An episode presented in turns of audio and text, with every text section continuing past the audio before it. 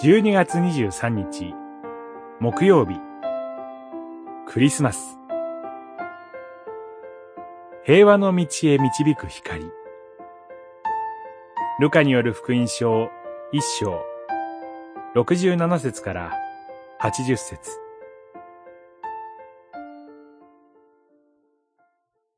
これは我らの神の憐れみの心による。この憐れみによって、高いところから曙の光が我らを訪れ、暗闇と死の影に座している者たちを照らし、我らの歩みを平和の道に導く。一章、七十八節から七十九節。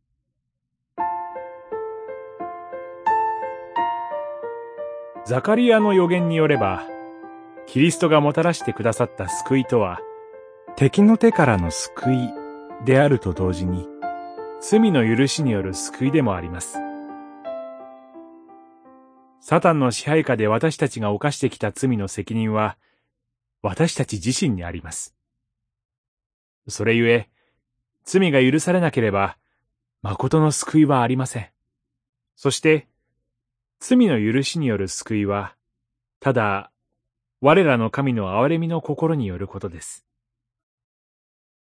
心とは、腹渡、内臓を意味する言葉です。腹渡を揺る動かすほど、深い神の憐れみのゆえに、私たちは罪許され、救われました。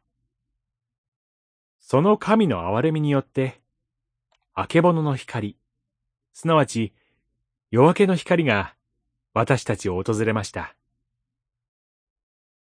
夜明けの光は普通、東の地平線から昇りますが、この光は、高いところ、すなわち、神ご自身のもとから私たちを訪れました。